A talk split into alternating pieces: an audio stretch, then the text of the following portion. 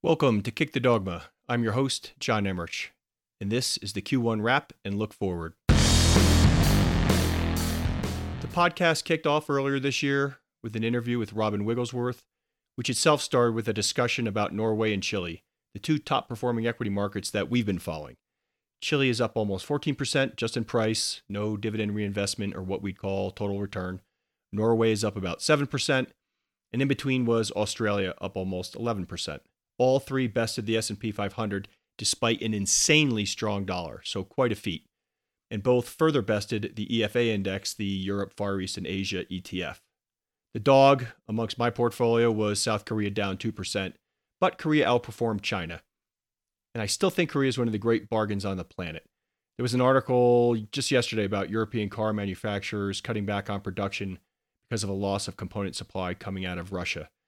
Kia and Hyundai have exposure there. They have an assembly plant in St. Petersburg, but I don't think their plants in the rest of the world are being supplied by Russia. So European pain could be South Korea's gain.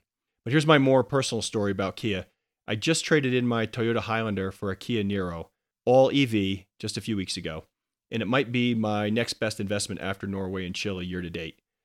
The way it works in Colorado, which may not be everywhere, I've been told it isn't in California, but here, not only did I get peak trade in value for my used car, as anybody would today, but I paid sales tax only on the difference in value between the two cars. I'll get my $7,500 federal tax credit, something from the state, and of course, I'll never take that car to the gas station again. EVs are going to be really tough to get at any price in the future because not only of part shortages, but the base and rare metals needed to make the cars, and especially the batteries, are increasingly in short supply. I'm still avoiding Europe proper. I just can't forecast what great developments might follow a ceasefire in Ukraine, as welcome as that would be. After all the war crimes, even if we get a settlement, do countries in Europe, do companies that do business all over the world go back to business as usual with Russia? I think that's going to be problematic while Putin is in charge. That could just be me. But that and my upcoming comment on Iran convinced me that alternative energy and EVs are secular growth trends around the world for the next 10 to 20 years. I've said it before 10 years from now, energy independence won't be how much oil you have in the ground, it's how much alternative energy generation, distribution, and storage capacity you have as a country. It's going to take a while, and Norway is sitting pretty until then, in my opinion, but it seems inevitable. And lastly, as Germans specifically and Europe generally are finding out, energy independence is independence, period. Other than that, rather growthy exposure, I'm defensively positioned in the US with healthcare, consumer staples, and industrials. I still own Norway, Chile, South Korea, and Australia, and have smaller positions in Mexico, Japan, Canada, and Singapore. We published three podcasts this year with references to or updates on inflation, including a review of The Prophetic, The Great Wave by David Hackett Fischer. If you listen to that book review about the four price revolutions again, you'll know how ominous it is that wages right now in the US, after getting a strong boost in the last year, have started to lag price increases. That exacerbates inequality and will eventually hit demand. There's an old saying that the cure for high prices is high prices. And you might see that play out in oil as an example the rest of the year and the general economy after that. I mentioned Iran just before. Other potential downsides the rest of the year is not getting a nuclear deal done with Iran, and worse, potential skirmishes breaking out in that part of the world.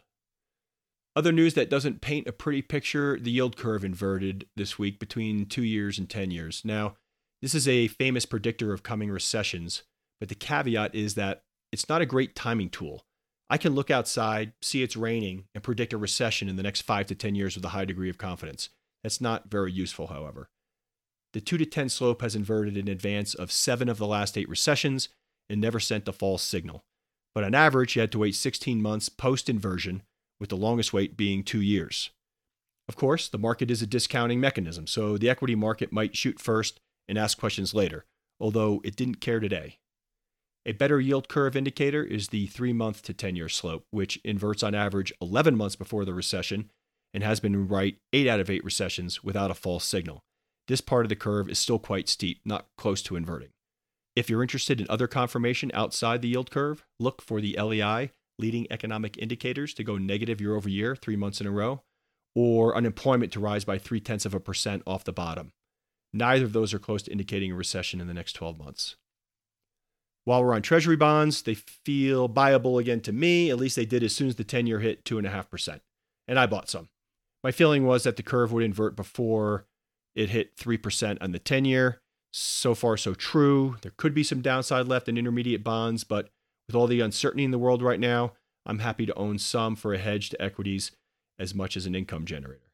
It's been a while since I've owned any bonds. So go back and listen to the Great Wave book review. It's not long. Pay attention to the presence in each wave of income inequality and the culmination of the price revolution in stagflation. That's what we're going to be looking for. Have a great weekend and happy investing.